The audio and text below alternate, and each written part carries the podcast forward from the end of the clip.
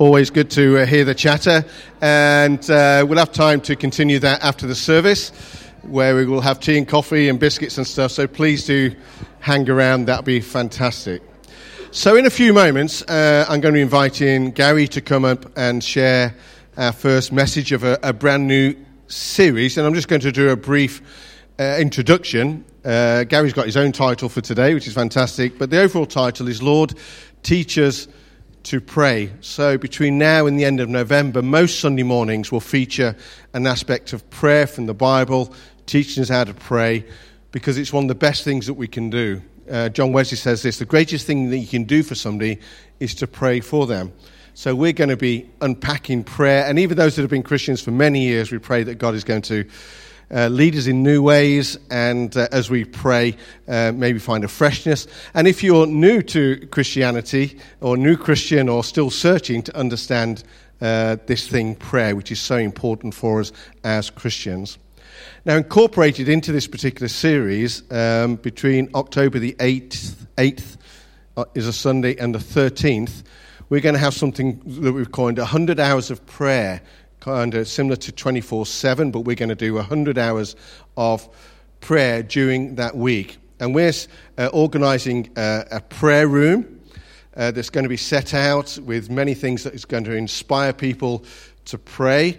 And, and we're going to encourage people to book it out for an hour and to come and pray. Now, you might be thinking, if I booked it out for now, what am I going to do for an hour of praying? I've never done that. Well, there's going to be so many things in that room to inspire you. And um, even if you come and just soak in God's presence, then you'll be allowed to do that. And, and He will lead you to things uh, to pray for. I've been involved in these kind of things uh, in the past, and there's such a great blessing for a church. It's a great blessing for a church community. It's a great blessing for individuals, for families, for uh, ministry teams. So next week we're going to give you more information of the, to the timings because it's going to run, generally speaking, about six days for the week, between 6 a.m. in the morning till 12 at night, and people can book out one-hour slots. And I'll give you more information uh, about how that adds up to 100 hours. And next week you can begin to book in. So it's between the 8th and the 13th of October. Next week, we're going to have a big sheet that you can sign up on. You can also sign up online. But the big sheet is very visual. It's good, it's inspiring. We see that people are booked in. You can book in as a, a couple. Um, you can book in as a prayer triplet. You can book in as a ministry group. You can book in as a, a group of friends for an hour. So we encourage you that uh, after next week to start thinking where you're going to book your first hour in. And then if there's other hours available, then you can grab other people and book in for another hour. But it's, it's just going to be great that we know there's going to be 100 hours of prayer here uh, within that prayer room. And we'll explain next week why a prayer room is really helpful. Why don't we just do it at home? Why do we do it in a prayer room? And we'll explain that a little bit more next week. But we know that God is going to bless us as a church. And you, as an individual, if you engage with that, but we'll give you more information. But first of all, Gary is going to kick off our series. Let's give Gary a welcome. He's a great blessing to us here at Encounter Church. And uh, I'll pray for Gary and we'll let him loose. Although it's quite a dangerous thing to do, actually, is let Gary loose, isn't it? It is, actually. Yeah, yeah. Maybe I prayed something different to that. But I've never been loose. You've never been loose. anyway, we best pray. Father, we do thank you for this morning. We do thank you for your presence with us. We do thank you for prayer. And we pray that you know, as the disciples said, you know, Lord, teach us to pray, we're saying the same thing. And we pray for Gary this morning. We thank you for him. We thank you for his heart. We thank you for his passions, Lord. We thank you for what you placed on his heart to share with us this morning. And we pray, Lord, that you'll be a great blessing to Gary as he shares and a great blessing to us. In Jesus' name, amen. Amen. Amen. Thank you.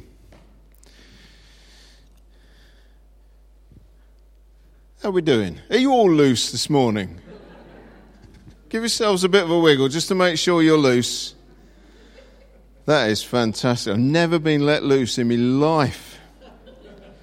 I think I'm going to stay here for good now. All loose. Um, Luke chapter 11 is where we are starting. Verse 1 of Luke chapter 11. One day, Jesus was praying in a certain place. And when he finished, one of his disciples said to him, Lord, teach us to pray, just as John taught his disciples. And he said to them, When you pray, say, Father, hallowed be your name. Your kingdom come. Give us each day our daily bread. Forgive us our sins, for we also forgive everyone who sins against us. And lead us not into temptation. I was having a chat the other day, knowing I was going to be preaching this morning, and trying to find the right loose end on the jumble of spiritual truth to pull. I was having a chat. I'd already had the brief, the, the brief, the priest. I nearly, I mixed you up there with a priest. Nearly had, I'd already had. Shall we have another go at that sentence from the start? I'm far too loose this morning. I'm just going to have to tighten up slightly. Hold on a minute. There we go. We are back to tight. Ding! I'd already had the brief from Pastor Phil. He'd given me the, the passage to start with, the title of this series that we're starting today. I've called this particular message Opening Prayer simply because we'll be opening something about prayer. And it's the first one, and, and it pleased me.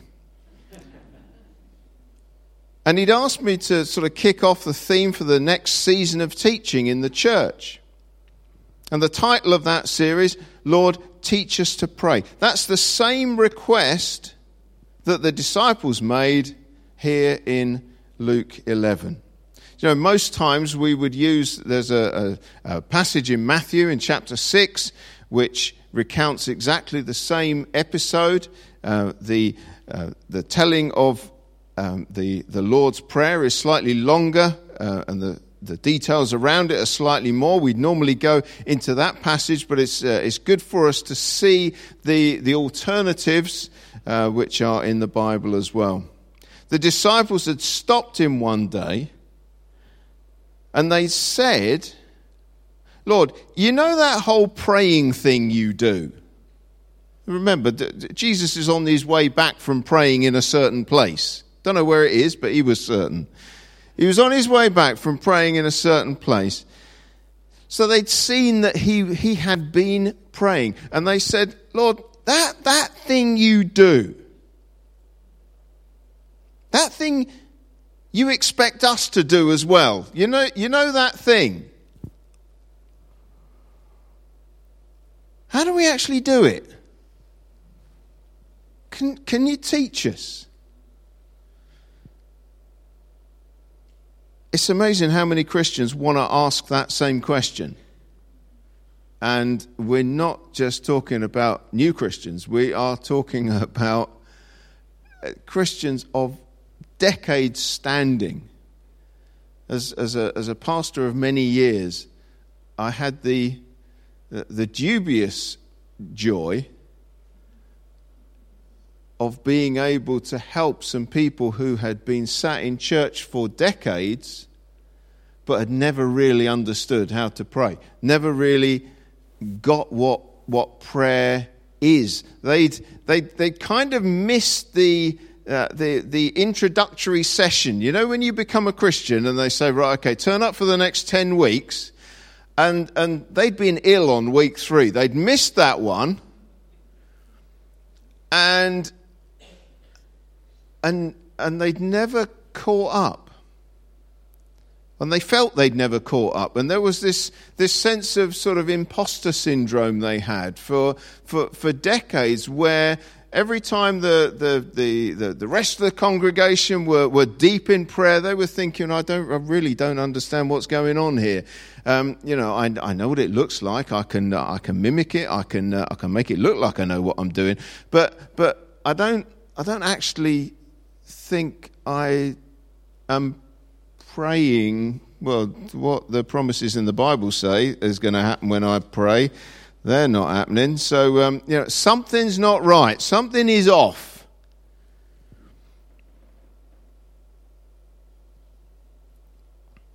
And that imposter syndrome cloud is very real. Spoiler alert, you're not alone. Because as a lot of people feel that way. And if, if this season of teaching does some good, it will do some good not just to, to new Christians who are hearing this for the first time, but it will do some good to, to people who have felt for years like they don't get it. You know, this is, this is your time to be a, a little bit vulnerable and to, you don't have to say this to anybody else, okay? I'm not gonna, I'm not gonna make you confess your stuff to other people this morning. This is, this is just inside you okay, this, this might actually be a time for, for me to reset something that I think should have been set differently right at the start. Jesus was asked by his disciples, How do we pray? He said, like this, and he taught them the Lord's Prayer. So, I was having a chat the other day. Do you remember that? I was having a chat the other day. The person I was chatting to comes from a pagan family. Childhood scenes were Stonehenge solstices and earth rituals. It's always helpful to have a tame pagan around when you're preparing a sermon, I find. Because they ask the questions that need to be asked. They don't have an inbuilt Christian bias. You know, there's no way I'm thinking, well, they understand that, they understand that, they understand that. That's taken for read, isn't it? No, nothing is. They're not going to smile sweetly and nod at the right time when the prayer meeting leader says, Can't we just feel the presence of God here tonight? They think like unbelievers. And that's a helpful point of view when you're trying to explain faith. So I said to my pagan friend, I've got to preach on the Lord's Prayer. She said, What's the problem? You're a rev, aren't you? I told you there is no inbuilt Christian bias or respect, it turns out, amongst pagans. I said, But I don't, I don't do the Lord's Prayer. She said, You're joking. Everyone does the Lord's Prayer. Every church we do a funeral in uses the Lord's Prayer. Every crematorium service we do uses the Lord's Prayer. Even the civil celebrants committed to being ungodly, they use the Lord's Prayer. Even I know the Lord's Prayer. I'm afraid I'm going to burst into flames every time I say it, but I know it.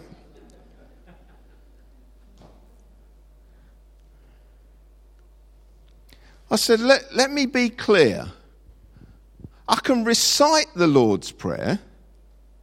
I know the words. I know it because I said it at school every day for years. But in 25 years of pastoring, I've used it maybe three times. She said, Why? I thought it was automatic. I thought it was part of the deal. I didn't think you were allowed to go home from church until you'd said it. What, why didn't you use the Lord's Prayer? I said, because Pentecostals don't. I love my job, especially when my pagan workmates are demanding I explain the finer points of Pentecostal prayer theology somewhere on the Bristol Road between Longbridge and Lodge Hill. Here's the thing when the disciples said, Lord, teach us to pray, and he taught them the Lord's Prayer, was he teaching them a set of words to recite, or was he teaching them the principles of prayer?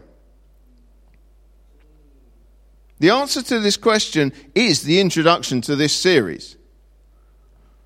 When we say, Lord, teach us to pray, are we asking for a script?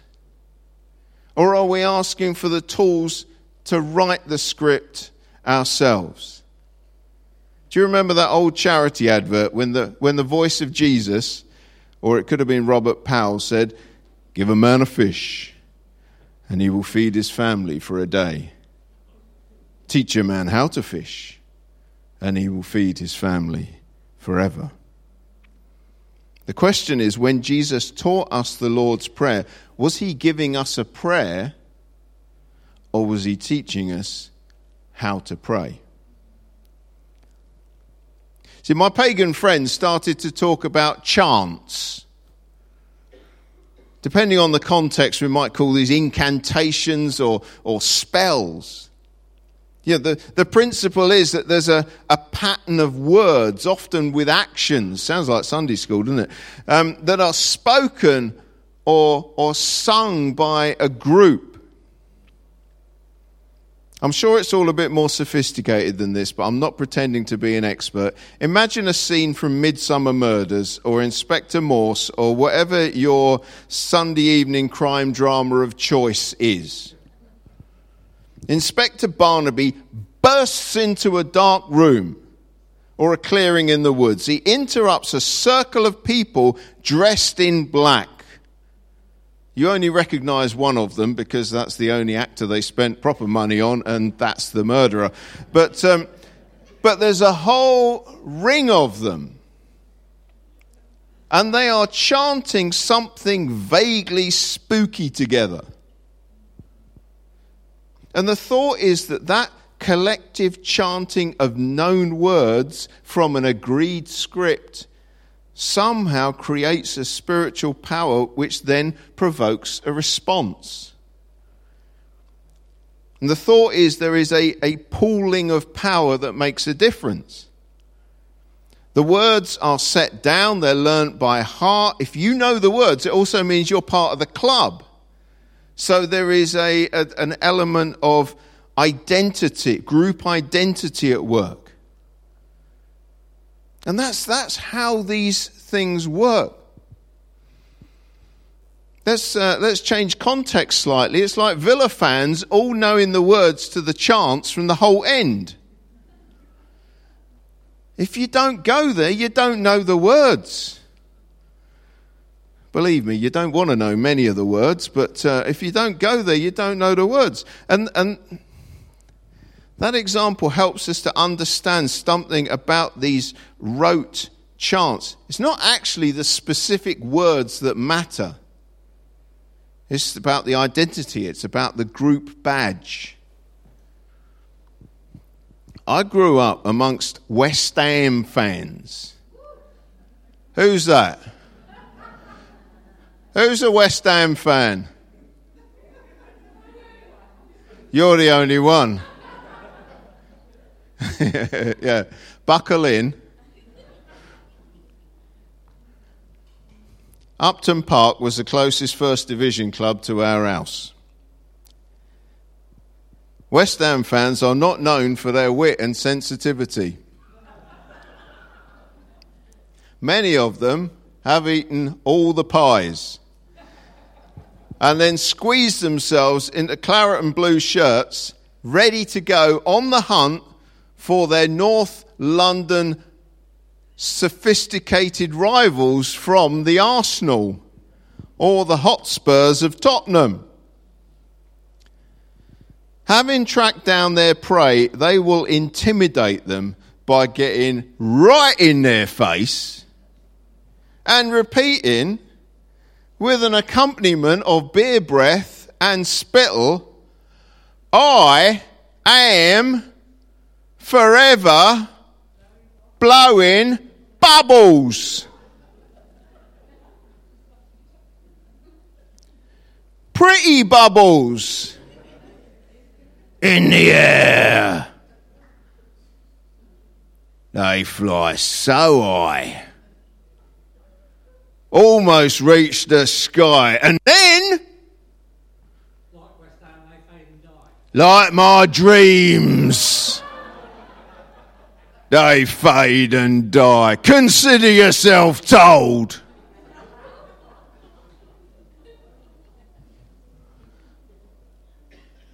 See, it's not about the words. It's about the identity. It's about the sense of group identity. It's a group badge. So when Jesus taught the disciples the Lord's Prayer, was he giving them a group badge? Was he saying, was he giving them an identity chant? Was he saying, boys, when I hear these words, I'll know my people are on the move? Wherever I am, boys, when I hear my name being hallowed, I will be on my way. Now get your guitars and your copies of Mission Praise. It's kickoff time.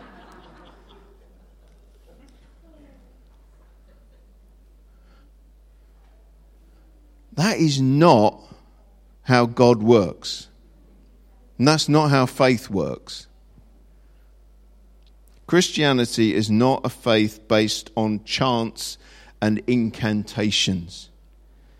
At heart, Christianity is a relationship of love, obedience, and surrender to a forgiving and redeeming Saviour. At heart, Christianity is a living, dynamic relationship. Whatever prayer is, it promotes that living, dynamic relationship, or it's not prayer. Married people, try this for the next week. At the end of the service, I'm going to give you each a book which contains some statements and paragraphs. You're going to go home, you're going to memorize them all, and then communicate with your better half solely using those statements and paragraphs.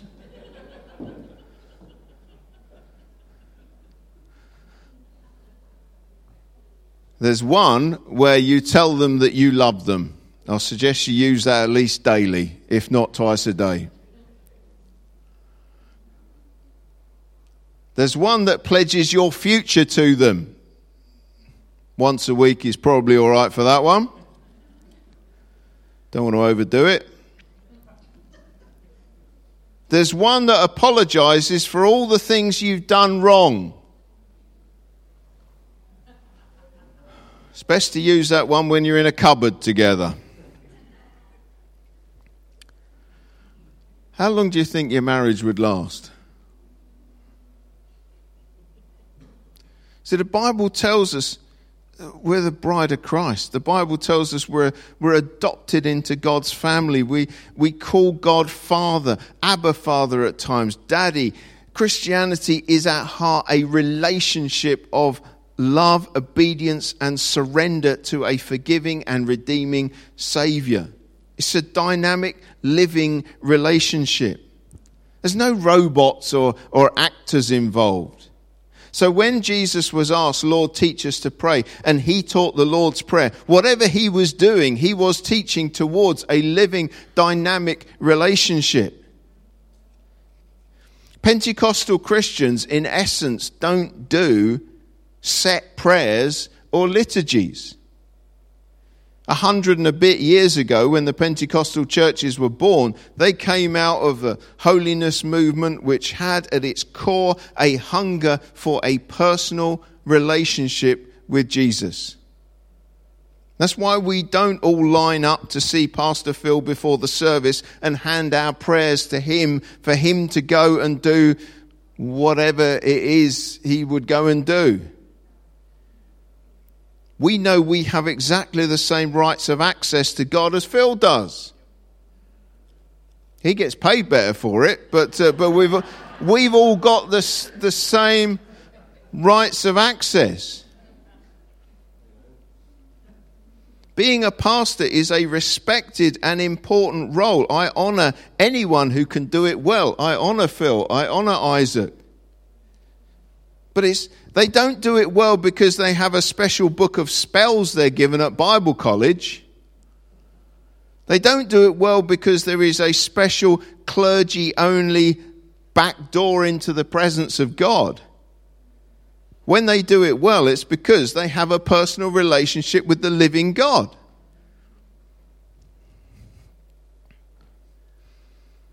We believe that when we pray, we are having a direct, spontaneous, bang up to date conversation with God. We believe that when we start to pray, the Holy Spirit is involved. We believe He inspires our hearts. He prompts our emotions. He engages our brains and our intellect. He stirs our sense of compassion and justice. He releases hope and expectation. He translates all of that into a heart's cry which God the Father hears. It's not about word structure. When we pray in tongues, we don't, we don't use words, not that we understand anyway. It's not about word structure. It's not a memory test or a performance evaluation. It's about the heart, it's about intention. It's about the expectation that our prayer, prayers will be heard by the living God and that we will be able to hear or receive an answer from that living God. Our faith is not that Christianity exists or that the Lord's Prayer exists. Our faith is that God exists and He is listening and that He speaks and that He loves us and He's interested in our lives and that He's the boss and what He says goes and that through a lifetime of backwards and forwards of prayers spoken and answers heard, we will slowly be molded and shaped into believers that look and act more like Jesus. That, that, that, is, that is what prayer is about.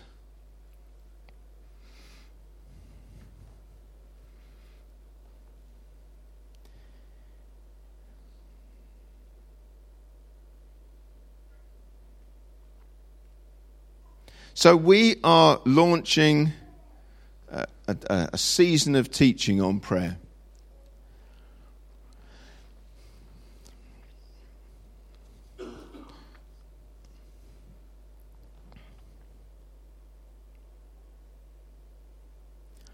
All I can say at this point is to invite us to ask the question, demand of our Saviour, the same thing that the disciples asked and demanded Lord, teach us to pray. Not, Lord, teach us the prayers but Lord, teach us to pray. Lord, teach us to be vulnerable. Teach us to, to, to open our hearts to, to say, okay, I, I, I know I should know this. I know everybody else thinks I know this, but in actual fact, I'm not entirely sure what's been going on for however long. Teach us to be vulnerable. Lord, teach us to communicate. Teach, teach us to actually make contact. Lord, teach us to listen, to open our, our spiritual ears, and these ones as well sometimes. Teach us to listen. Teach us to hear so we interpret properly what our listening is picking up. Teach us to value your answers. you know, part of the problem with prayer is we don't actually like what God says sometimes. So we say, oh, that didn't work. Lord, teach us to act on your answers. Teach us to put our faith into practice. Lord, teach us, teach us to hope. Teach us to be ready. And teach us to be expectant. Amen. Thank you very much.